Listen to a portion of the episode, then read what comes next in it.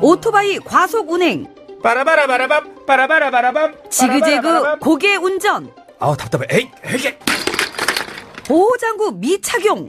이륜차 운행자가 증가하면서 교통사고도 증가하고 있습니다. 특히 이륜차 사고는 충격을 흡수할 차체가 없고 곧바로 전복 사고로 이어져 사망률도 매우 높습니다. 규정 속도 준수, 인도 주행 금지. 그리고 이륜차 운전자의 안전띠, 보호 장구도 꼭 착용하세요. 이 캠페인은 TBS와 안전보건공단, 서울지방경찰청이 함께합니다.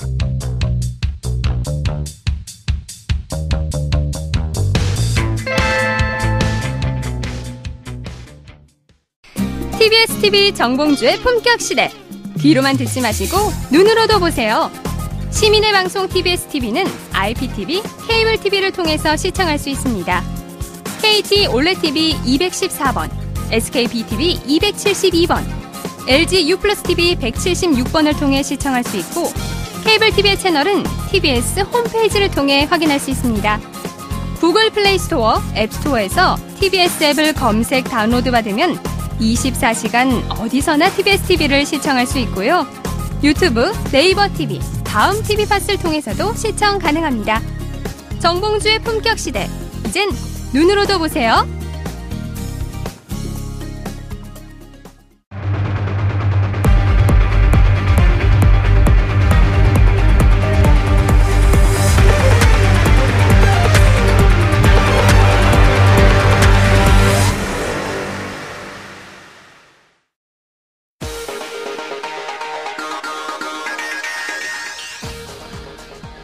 고품격 정보만을 제공하는 지구 최강의 시사 프로그램 정봉주의 품격시대 오늘 진행을 맡은 양절입니다. 민정수석실 300건, 정무수석실 1361건, 청와대에서 지난 정권의 자료들이 쏟아지고 있습니다. 삼성 승계, 세월호, 블랙리스트, 국정교과서, 위안부 합의와 관련한 적법하지 않은 지시사항이 포함되어 있다고 합니다. 누가 봐도 불법으로 보이는 내용들입니다. 국정농단 사건의 중요한 증거들로 기대됩니다. 그런데 이 문건들이 왜 이제야 발견되느냐? 대통령 기록물이니까 공개할 수 없는 것 아니냐며 논점을 흐리려는 시도가 보입니다. 범죄의 증거를 감추자는 주장일까요? 설령 대통령 기록물이라 할지라도 공개하는 것이 원칙입니다. 정치적 논쟁을 일으키지 말고 사법 절차에 맡겨주시길 바랍니다. 7월 18일 화요일 정봉재 품격 시대 시작하겠습니다. 국정원 적폐청산 TF가 해킹 프로그램을 통한 민간인 사찰 의혹을 다시 들여다보겠다고 선언한 가운데 이 사건과 가장 밀접하게 연관된 당사자이자 의혹만 남긴 채 의문의 사망을 한 국정원 임모과장 죽음의 진실이 밝혀질 수 있을지 귀추가 주목되고 있습니다. 때는 국가정보원이 해킹 프로그램 RCS를 구매한 뒤 민간인을 사찰했다는 의혹이 눈덩이처럼 커지던 2015년 7월 18일 경기도 용인시 한 야산에 주차된 마티즈 차량 안에서 해당 해킹 프로그램을 구매한 국정원 소속 임모 과장의 사체가 발견됩니다. 당시 경찰은 단순 자살이라고 발표하며 사건을 급하게 종결. 하지만 감사합니다로 끝맺지만 미스터리한 유서 임 과장 아내가 집 앞 경찰서를 두고 5km 밖 파출소에 신고한 경위. 차량 발견 뒤 27분이나 늦게 임 과장 시신을 발견한 점 등 의혹은 꼬리를 물고 지금까지 계속되고 있습니다. 그리고 2년의 세월이 흘러 고인의 이주기가 된 오늘 사건은 새로운 국면에 접어들었습니다. JTBC는 어제 단독 보도를 통해 시스템 5 해달래라는 임 과장의 문자를 공개. 조직적인 은폐 시도가 있었던 것 아니냐는 의혹을 제기했고 2년 가까이 입을 꾹 다물고 있던 임 과장의 부친은 아들의 얼굴에 상처가 너무 많았다며 타살 의혹을 직접 거론하기도 했습니다. 2년 만에 재점화된 국정원 임 과장 사망 미스터리. 과연 이 사건의 진실과 함께 국정원을 둘러싼 검은 의혹들이 제대로 해소될 수 있을지 이목이 집중되고 있습니다. 네, 7월 18일 화요일 정봉재 품격 시대 첫 번째 이슈 들어가겠습니다. 벌써 2년이나 됐네요. 많은 사람들을 충격에 빠뜨렸던 국정원 마티스 사건 기억하실 텐데요. 이탈리아 해킹 프로그램을 국정원이 구입했고 국내 사찰용으로도 사용했다는 의혹이 불거졌는데 실무 책임자로 알려진 임 과장이 유서를 쓰고 사망한 채 발견된 사건입니다.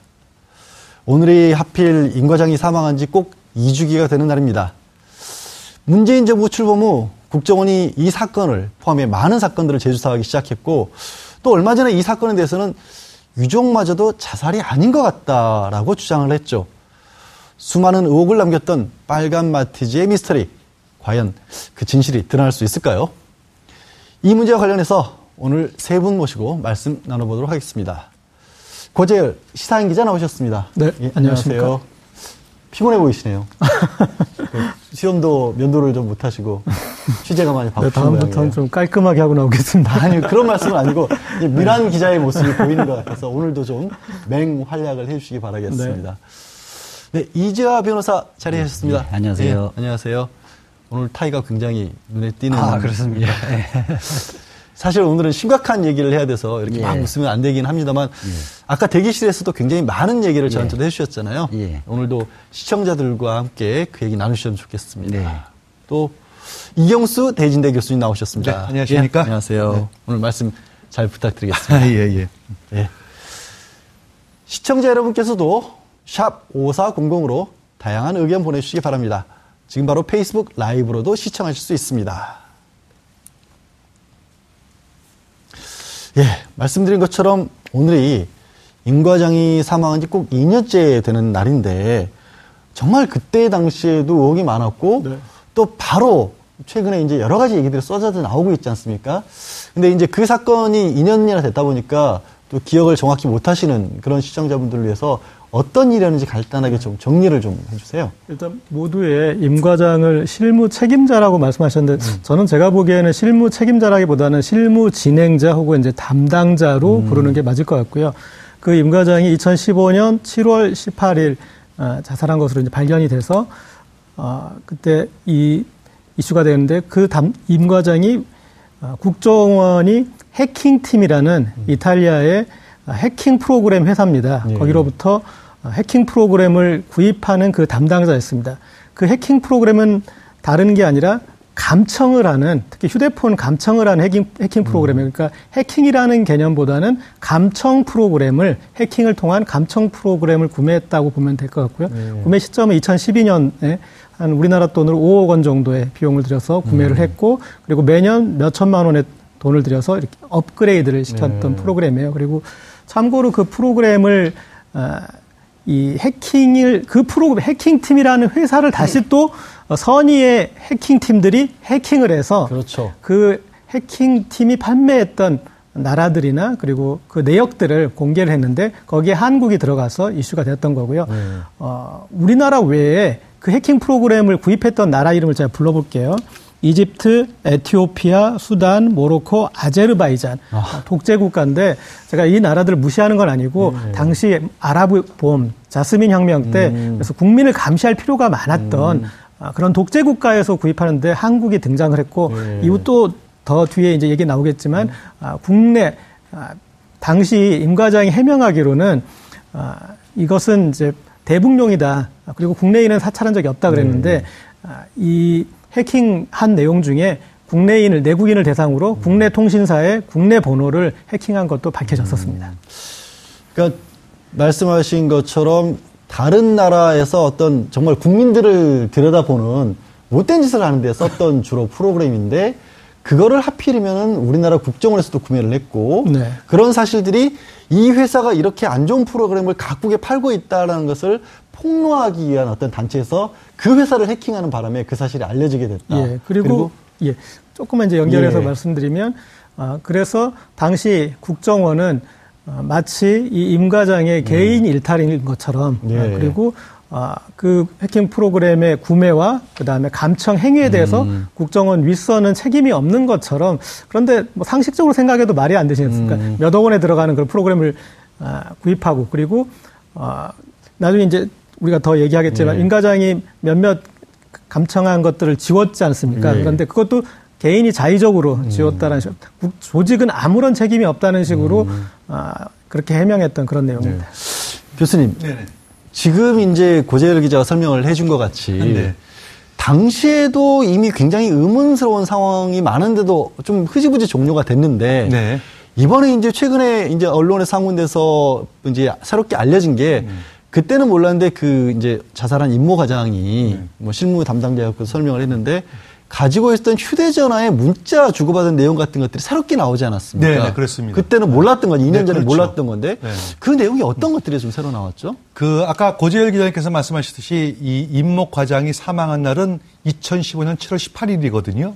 근데 그거 그로부터 약 한 열흘 전인 그 7월 6일 6일 날 그 주고받았던 네. 문자 메시지에 뭐가 나왔냐면은 그 동료하고 동료하고 주고받은 메시지인데 이렇게 나왔습니다. 허의사가 급하게 전화해 달래. 그 다음에 어. 가장 중요한 의문점이 되는 게 시스템을 오 해달래 이런 문자가 나왔어요. 예, 예. 그러면 시스템을 오 해달라는 게 무슨 뜻이냐라는 것이 이제 가장 핵심인데 예를 들어 가지고 이제 주로 그이 어, 소프트웨어 프로그램들을 다루는 전문가들의 얘기는 오는 뭐 통상 오버라이트 다시 말해가지고 덮어 씌우기 해서 지워달라 네. 삭제해달라 이런 의미가 강하다라는 것이 이제 일반적인 의견들이거든요. 다시 말해서 그 해킹 프로그램에 어떤 것을 해킹을 했는지 그것들에 대해서 전부 다 증거를 다 삭제해달라 이런 의미로 허이사가 연락을 왔- 왔고 그래서 그, 그걸 갖다가 동료에게 얘기했다는 내용이거든요. 그래서 이 문제 국회에서도 어, 굉장히 논란이 됐어요.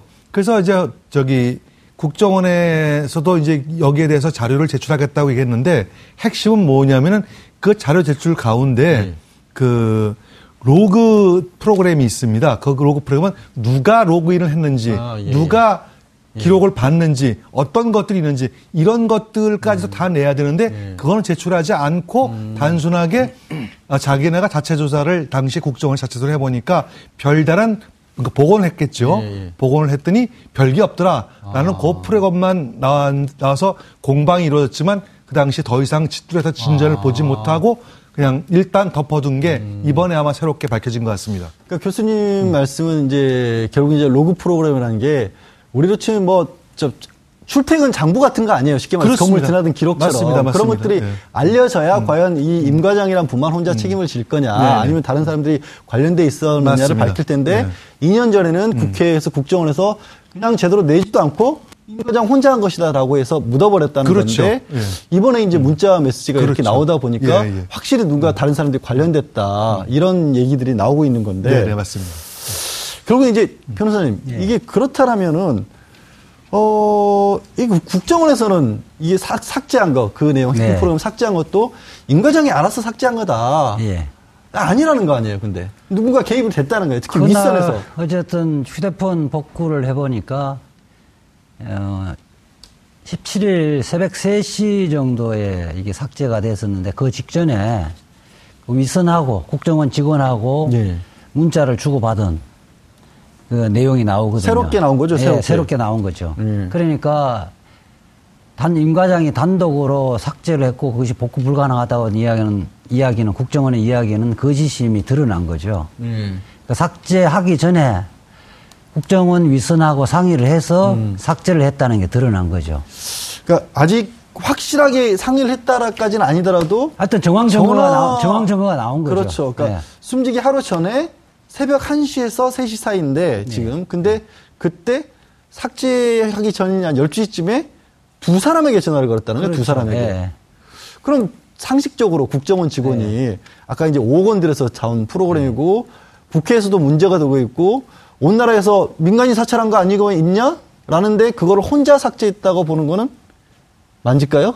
아니 국정원이라는 게 네. 뭐 개인 회사도 아닌데 임과장 개인 회사도 아닌데 자기 스스로 혼자서 네. 프로그램 자- 갖고 와서 자기가 도청하고 싶은 사람, 감청하고 싶은 사람인데 개인적으로 감청을 하고 필요 없다고 개인적으로 삭제를 하면 네. 국정원은 국정원이 아니고 구멍가게죠. 네. 그거는 말이 안 되는 거죠. 교수님 아까 무슨 말씀- 예. 의심을 할 수 있는 부분이 이제 국회에서 질, 저기 제기됐던 내용입니다.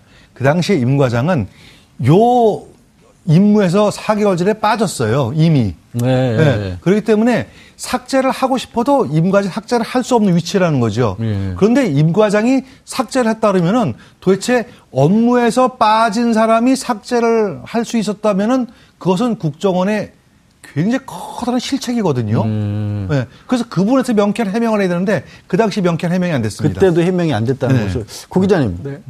지금 그 삭제한 이후에도 또 새롭게 내용이 나온 게 있잖아요. 삭제를 한 이후에 감사관실에서 찾는다. 그리고 국정원 직원들이 전화를 계속해서 했었다.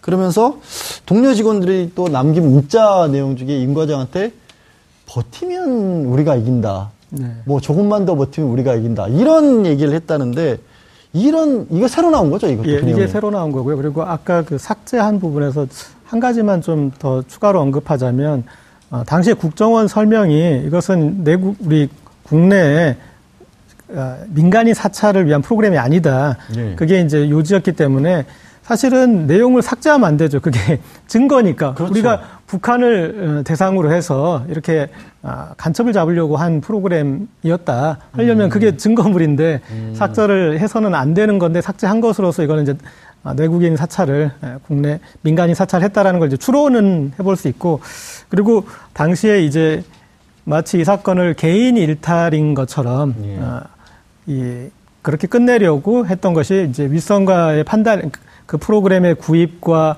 아, 운영과 심지어 삭제까지 모든 것이 임 과장의 책임이다라고 이렇게 에, 덮어 씌우려고 말 그대로 덮어 씌우기였죠. 덮어 씌우기를 하려고 그랬는데 아, 이번에 이렇게 아, 통화 내역과 문자 내역을 보니까 그 직전까지 그런 동료들과의 문자도 주고받았고 아, 통화를 시도한 내역 그리고 21초 정도의 통화 내용도 있었고 아, 그리고 가장 아까 지적하신 가장 결정적인 내용 어, 직속 상관인 기술개발처의 김 처장이 조금만 더 버티면 우리가 이깁니다. 이 말을 이렇게 했기 때문에 아, 보냈기 때문에 요- 그리고 그거에 대해서 임 과장이 이제 그리고까지 쓰다가 안 보내고 아, 됐는데 이 부분이 이제 어떤 이것은 이 프로그램에 대한 대처는 조직 차원에서 아, 하고 있었다. 아, 그런 것에 대해서는 이제는 우리가 확신을 얻을 수 있을 것 같습니다. 예. 아니 이제 지금 아까 이제 그 아까 뭐 화면에 보였다가 다시 돌아갔는데 조금만 버티면 우리가 이깁니다에 대해서 임 과장은 그리고라는 식으로 구 기자님 이렇게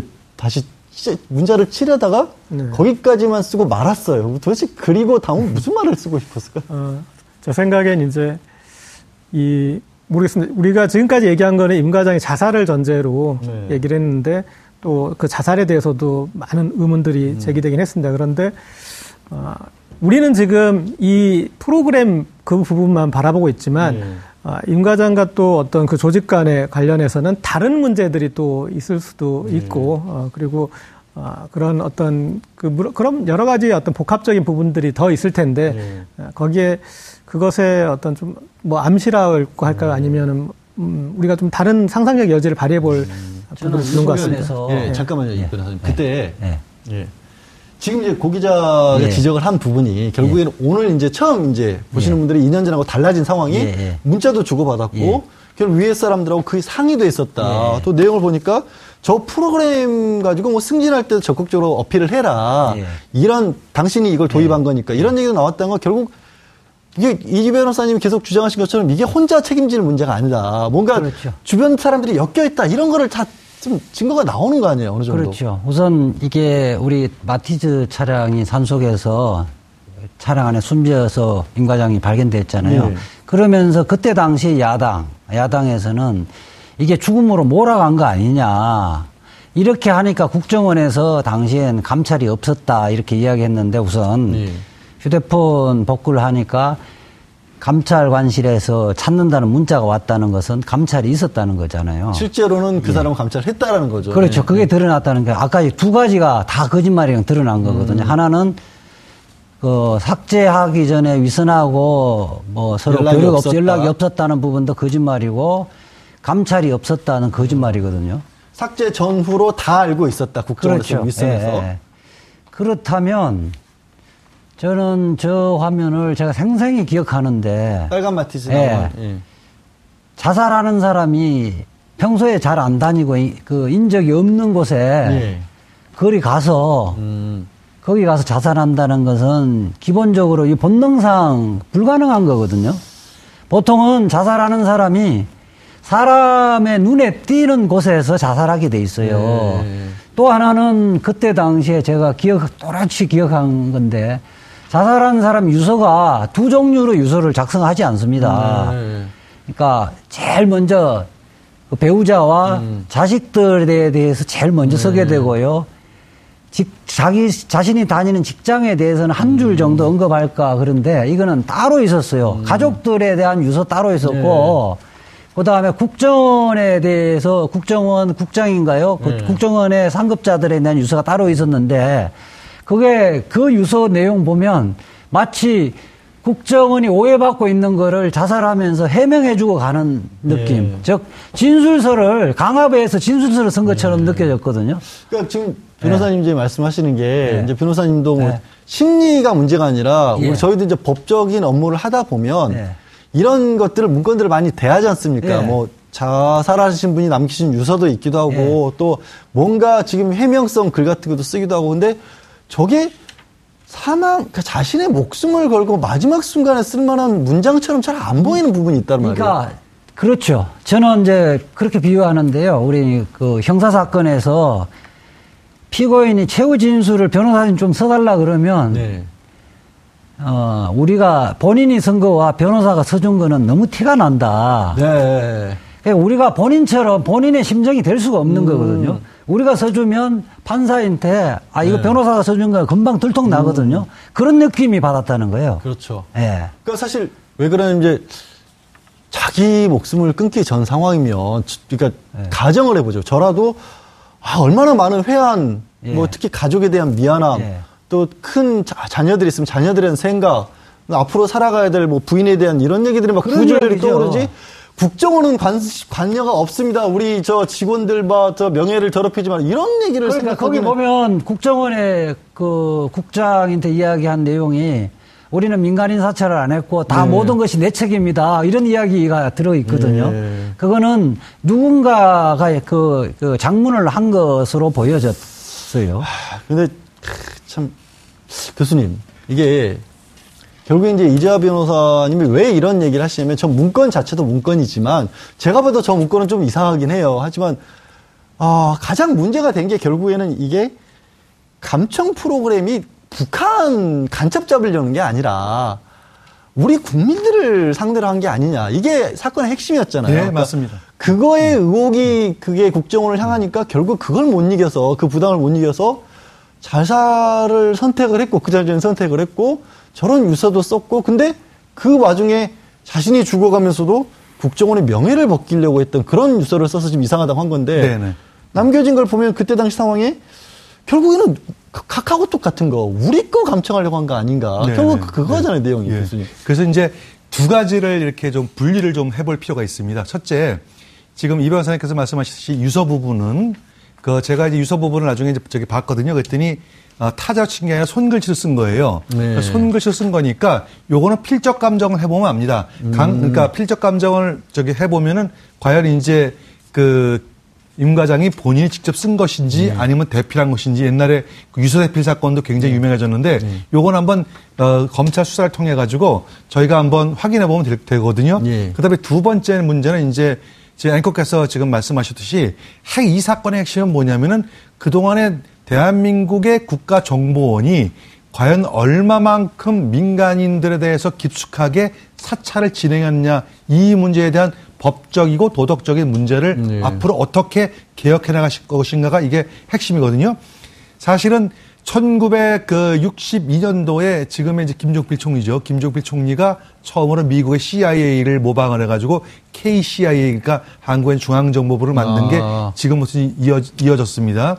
이어졌는데 사실은 민간인 사찰에 대해서는 끊임없이 역대 정부에서 전부 다 문제가 되어 왔어요. 특히 이제 도감청에 관한 문제는 이게 핸드폰이 보급되면서 도감청에 관한 문제는 이제 김대중 정부 때도 잠깐 이제 문제가 돼가지고 실제로 이 CDMA 폰 다시 말해가지고 스마트폰 그 전신에 그래서 그 디지털 폰이 과연 감청이 되느냐 안 되느냐 그 문제 가지고 국회에서 시연도 하고 뭐 된다 안 코드. 분할 다중 접속의 경우에는 그게 가능하느냐, 뭐 이런 게 맞습니다. 있었죠, 예. 그래서 이제 그런 문제까지 다 나왔는데 사실은 사실은 아까 말씀하셨듯이 저희가 국정원에서 도감청을 하, 저기 하지 말라고는 그건 아닙니다. 예. 왜냐하면은 간첩이라든지 아, 필요한 건 해야죠. 예, 간첩이라든지 아니면은 뭐 산업 스파이 그리고 또 심지어는 뭐 마약 사범까지 다 국정원에서 일정 관여를 하기 때문에 그 정보를 수집하기 위해서는 해야 되죠. 해야 되는데 이 하는 것을 빌미로 삼아 가지고 무작위로 법원에 어떤 영장 청구도 없이, 없이. 무작위로 이루어지는 것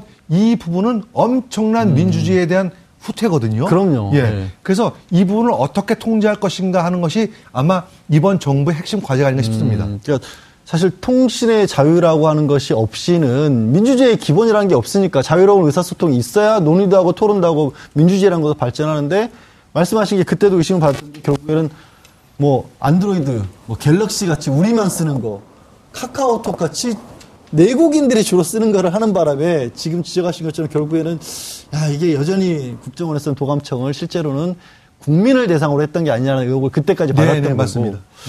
근데 고 기자님, 근데 이제 그렇게 돼서 결국에는 그런 의심을 받은 끝에 이제 임 과장이 정말 이제 극단적인 선택을 했는데 당시에 이제 자살로 결론을 짓긴 했지만 그 죽음을 둘러싸고 상황들이 굉장히 이상한 게 많았어요. 네, 뭐 여전히 풀리지 않은 일곱 여전히 풀리지 않았죠, 사실. 있죠. 네. 예. 그럼 그거를 좀 네. 정리를 좀 그 일곱. 가지 의혹 전에 아까까지 이제 톡했던 내용 중에 제가 좀 몇 가지만 좀 더 더 말씀드리면, 그러니까 그 유서를 우리가 받아들일 수 없는 이유가 마치 이 국정원은 아무 죄가 없고 모든 게 내 잘못이다라고 대속하는 것처럼 쓴 내용이었잖아요. 예. 그리고 어, 말미의 내용이 보면은 음, 국정원이 어, 본연의 업무에 수행함에 있어 한치의 주저함이나 회피함이 없도록 조직을 잘 이끌어 주시기 바랍니다. 하면서 국정원의 안위를 걱정하는데 네. 사실 이 정도 되면은 국정원의 저기 위에 나오는 원장님, 차장님 이렇게 나왔잖아요. 네. 원장님이나 차장님이 자살을 하면서 쓰는 유서라면은 제가 받아들일 수 있는데 실무자가 국정원에 대속할 그럴 성격은 아닙니다. 이런 유서 성격은 주로 언제 나오냐면 일본의 전범 재판을 할 때 사형 선고를 받은 도조 히데키 유서가 예, 비슷해요. 예, 그래서 어떤 마지막까지 어, 자신의 행위 그리고 자신의 조직의 명분을 살려주고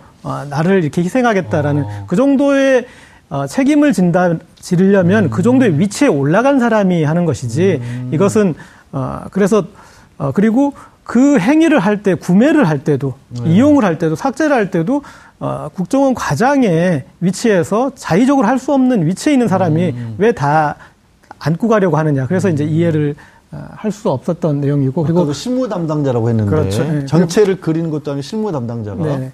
그리고 카카오톡이나 그런 그 안드로이드 폰, 뭐 갤럭시 폰 이런 것에 대한 옵션들은 아, 국정원에서 요구를 한 사안이에요. 어, 그쪽에 이렇게 그 이메일 이메일 해, 그 해킹 팀에 대한 해킹이 이메일 해킹이 되어 있지 않습니까? 그 이메일 내용을 봤더니 거기에 아, 그 카카오톡을 우리가 볼, 들여다볼 수 있게 해달라라고 국정원 측에서 요청을 했던 내용이고 그다음 재밌는 것은 이것을 이 이메일 내용 그 해킹된 내용을 분석한 아, 팀이 아, 토론토 캐나다 토론토 대학에 있는 Citizen Lab이라는 그 연구소인데 거기서 한국에 유독 주목했던 이유가 있어요. 이분들이 또 다른 일을 하는데 Bahrain Watch라고 아, 한국이 이 중동 국가에 그 시위가 많으니까 최루가스, 최루탄을 많이 판매했어요. 아, 이 회사에서요? 아니 다른 회사에서? 그러니까 한국이 한국이 한국이 한국이 그래서 한국을 이, 이 팀들이 주목을 하고 있었어요. 이 나라 좀 문제가 있는 것 같다. 아. 그랬는데, 아, 해킹된 이메일 내용에 한국 관련 내용이 있어서 아. 섬세히 지켜봤고, 그리고 그들이 어디까지 봤냐면 국정원이 명분이 이것은 우리의 이 감청을 한 이유는 음. 북한 에 대한 그 정보를 얻기 위한 것이다. 그게 아니라는 것까지 이들이 깨알같이 음. 예, 이 열어봐서 봐라 이렇게 우리 여러 번 자료를 보니까 이것은 니네 내부 어, 한국 통신망 통신회사의 음. 한국 번호에 한글로 된 이 내용이지 않느냐 이제 그런 것까지 다 밝혀낸 거고요. 그 다음에 이제 아.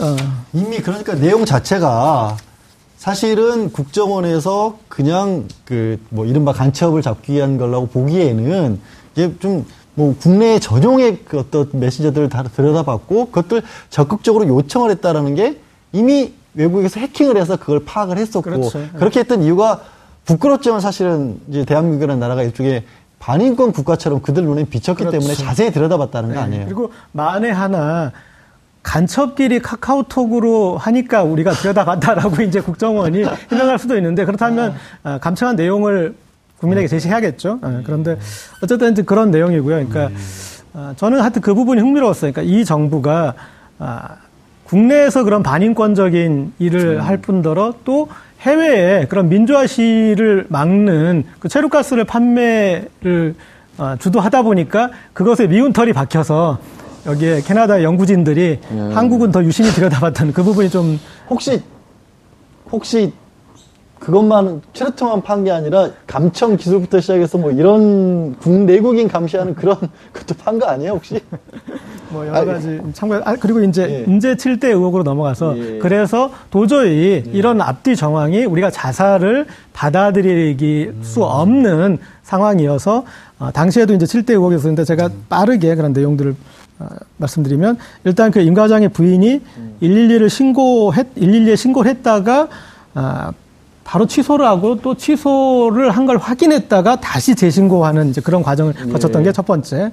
그 다음 두 번째는 집 앞에 바로 경찰서가 있는데 왜 5km 밖에 떨어진 파출소에 신고를 했느냐. 아, 그리고 세 번째는 이 무선 녹취록을 보면은 경기도 소방본부가 출동했는데 다른 경찰이나 왜 그런 게 아니라 소방 이 본부가 활동을 했느냐 그런 것이고요. 네 번째는 어, 소방대원들이 거미줄을 치겠다 그런 이제 무전을 보내면서 서로 연락을 했는데 아, 무, 이 내부 무전망이 아니라 휴대전화를 사용했다라는 것. 예. 그리고 실종자를 발견했다는 말이 없었고 또 다섯 번째 가면은 차량을 발견한 시간이 11시 30분인데 그 차량 안에 시신이 있었는데 27분 후에 시신을 발견한 마티즈인데. 예. 큰차 버스도 아니고 예. 그리고 첫 최초에는 시신이 뒷좌석에도 발견됐다라고 했었는데 아, 나중에 운전석에서 발견됐다라고 이제 정정했던 거. 다른 말에 저것도 말이 음, 바뀌었었죠. 뭐 일반 국민들이 가장 큰 이제 의문을 가졌던 것은 아, 이 마티즈 차량을 서둘러 폐차했던 것 음. 아, 여기에 대해서 의문이 아. 있었습니다. 그 이거 참 그래요. 이게 저도 정말 이해가 안 갔던 게 예. 이틀 후인가요? 예. 마티즈를 폐차를 시켰죠. 그러니까요. 변호사님. 이게 이제 변사체가 발견되지면 일단 사고사의 가능성이 굉장히 네. 높잖아요. 그러니까 원래는 변사체를 검안을 하잖아요. 그러면 네. 검사 지휘에서 합니다. 물론 검사가 직접 나가는 경우도 있고 경찰을 대신 나가게끔 하고 있는 대신 나가는데 이 같은 경우는 차량 보면 우선 그 사체분을 눈- 눈으로 꼼꼼히 네. 보잖아요. 그렇죠. 아버지 검- 그 말씀에 의하면 예, 예. 외부 상처가 많았다는 거잖아요. 예. 그리고 이게 통상적으로는 자살을 하는 한적한 곳에 가서 이 돌로 앞뒤 바퀴에 괴놓고 이런 거는 이상한 거거든요. 외부의 도움이 없으면 불가능한 것으로 보이고 이렇게 되지면 우선 이 일단 증거 부분에 보존을 해야 되는 게 기본 원칙이에요. 예. 그런데 이 마티즈 차량을 사실 산지가 7월 2일 날 사서 20일 날 폐차한 걸로 내가 알고 있는데 음, 한 달도 안 돼서 새 그렇죠. 새 차는 특히 소형 차량은 그 유족들은 사실은 굉장히 고가로 팔 수 있어요. 네. 근데 팔았다는 것은 아까 저는 아까 부, 그 지금 사체가 원래 뒤에 있다가 있었다고 해 뒷좌석에 있었다고 했다 앞좌석에 옮겼다고 다시 진술 변, 변경하잖아요. 네. 그 부분하고 관련이 있어서 이 사체가 어, 있는 위치라든지 마티즈 내에 여러 가지 정황을 보면 자살이 아닌 흔적들이 있었을 가능성이 상당히 높다는 거예요. 그래서 서둘러 폐차시키지 않았느냐. 아니 근데 변호사님 이제 예. 이제 아시다시피 예. 이제 이렇게 변사체죠. 예. 비정상적으로 사체가 발견이 되면 네. 그 사체를 뭐 어떻게 시신을 처리할지를 검사가 지시를 결정하죠. 하잖아요. 예. 검사 지휘 없이는 장례도 못 치르잖아요. 그렇죠. 그런데 어떻게 마티즈는 그렇게 빨리 폐차할 수 있었죠? 그것도 아마 이게 내사 종결 하면서 자살이라는 결론을 낸 이후에 처리를 했을 겁니다. 그럴 수밖에 예. 없겠죠, 근데. 근데 우선, 그 지금 그 아버님은 좀 2년 후에 밝히면서 부검을 요청을 했다는데 네. 부검을 시도를 안, 그 실시를 안 했거든요. 네. 통상적으로 이게 외부 흔적이 있으면 검사가 가족을 설득해서 부검을 하도록 네. 권유를 하거든요. 거꾸로 지금 아버지는 부검을 요청했는데도 부검 없이 그 자살로 결론 내리고 폐차시켜버리고 장례식을 치렀다는 거 아닙니까? 음. 이거 저는 이것이 한 개인, 한 경찰이나 한 검사가 아니라 국정원과 경찰과 검찰이 그그 조직적으로 이것을 하여튼 어, 자살이 아닌 의혹들을 은폐시킨 사건이 아닌가 싶어서 이건 단순한 사건이 아니라고 봅니다. 그러니까 지금 말씀하신 것처럼 이제 네. 변사체가 발견이 되면 예. 경찰이 먼저 발견을 하더라도 네. 결국엔 검사 지휘도 받아야 하죠. 예. 되고.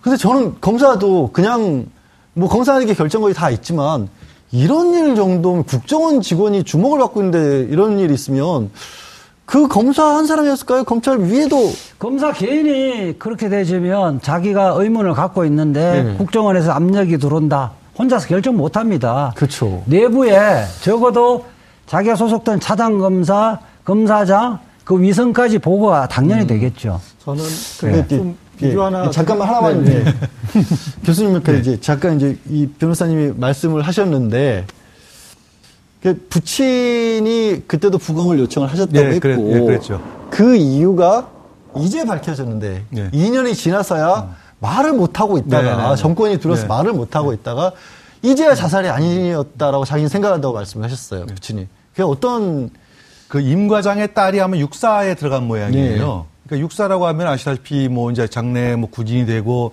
그다음에 고급 장교가 되는 길을 가는 길인데 혹시라도 이 문제를 제기를 했다, 했다가 자기 손녀, 그러니까 임 과장의 음. 딸한테 어떠한 그 불이익이 갈까봐 그 임 과장의 부친은 정말 벙어리 냉가슴 앓듯이 음. 끙끙끙대고 이제 말을 못했다가 네. 이제 이제 이걸 구체적으로 밝힌 거죠. 그 당시에 임 과장의 부친께서 제기한 게 얼굴을 보니까 분명히 어디서 타살, 그러니까 구타의 흔적이 응? 예. 분명히 보였기 때문에 정확하게 부검을 좀 해달라라고 얘기했고 그다음에 우리 이 변호사께서 정말 설명 잘 해주셨는데 국정원 직원이에요. 네. 그러면은 어쨌든 자살을 하더라도 당연히 왜 자살을 했는지를 꼼꼼하게 따져야 됩니다. 일반 시민이 유서를 쓰고 자살했다면은 그럴 수 있어요. 일반 시민이. 근데 국정원 직원이면은 국가의 기밀을 다뤘던 사람인데 혹시라도 간첩에 의해서 뭐 어떤 독살이라든지 납치라든지 이걸 가정해야 되거든요. 그렇죠. 근데 전혀 그런 거 없이 서둘러서 그냥 유서가 있다는 그 이유 하나만으로 그냥 자살로 치부해버리고 그 다음에 가장 중요한 증거가 되는 마티 차량 그것도 마티 차량에 대해서 굉장히 많은 의혹을 제기했거든요. 예, 예. 예를 들어가지고 그 번호판이 좀 이상하다는 의- 의혹 제기를 했고 그 반바, 앞반 범퍼에 보시면은 이 가드가 있어요. 네. 그 가드가 까만색 가드가 발견됐을 때는 있었고 CCTV에서 나온 건 없었고 네. 뭐 이와 같은 해서 차량이 혹시 뒤바뀐 게 아닌가 뭐 이와 같은 의문도 막 제기되는데도 불구하고 그 전부 다 묵살돼 버렸어요. 네. 굉장히 의문이 갈 수밖에 없는 사건이죠. 제가 아까 모두에 예. 이 이탈리아 해킹 팀에서 어, RCS 프로그램을 사간 나라들이 이집트, 에티오피아, 네. 수단, 모로코 그런 독재 국가라고 말씀드리지 않았습니까?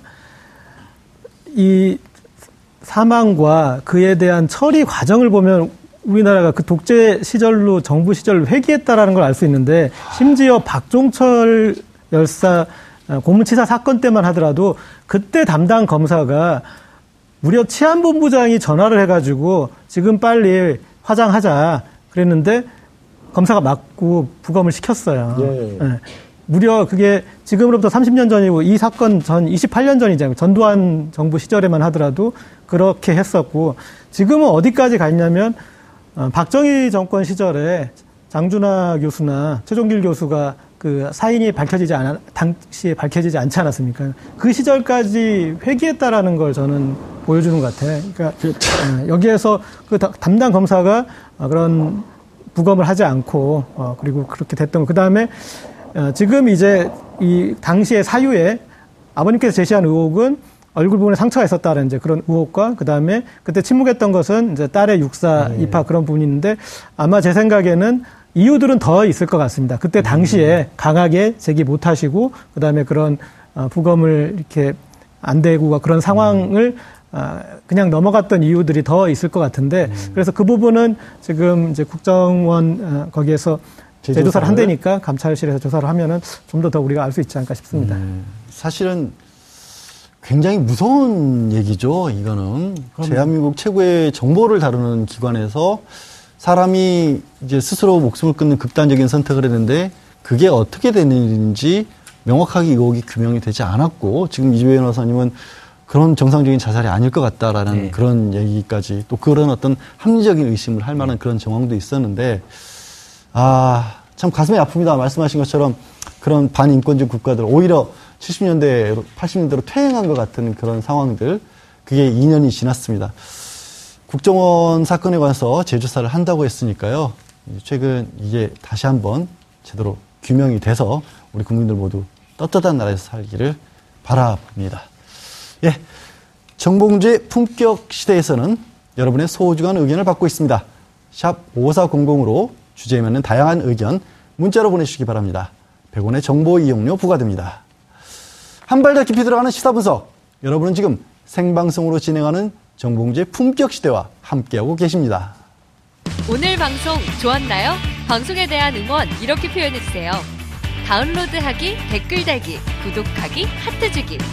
더 좋은 방송을 위해 응원해주세요. 그리고 2부도 함께 해주세요.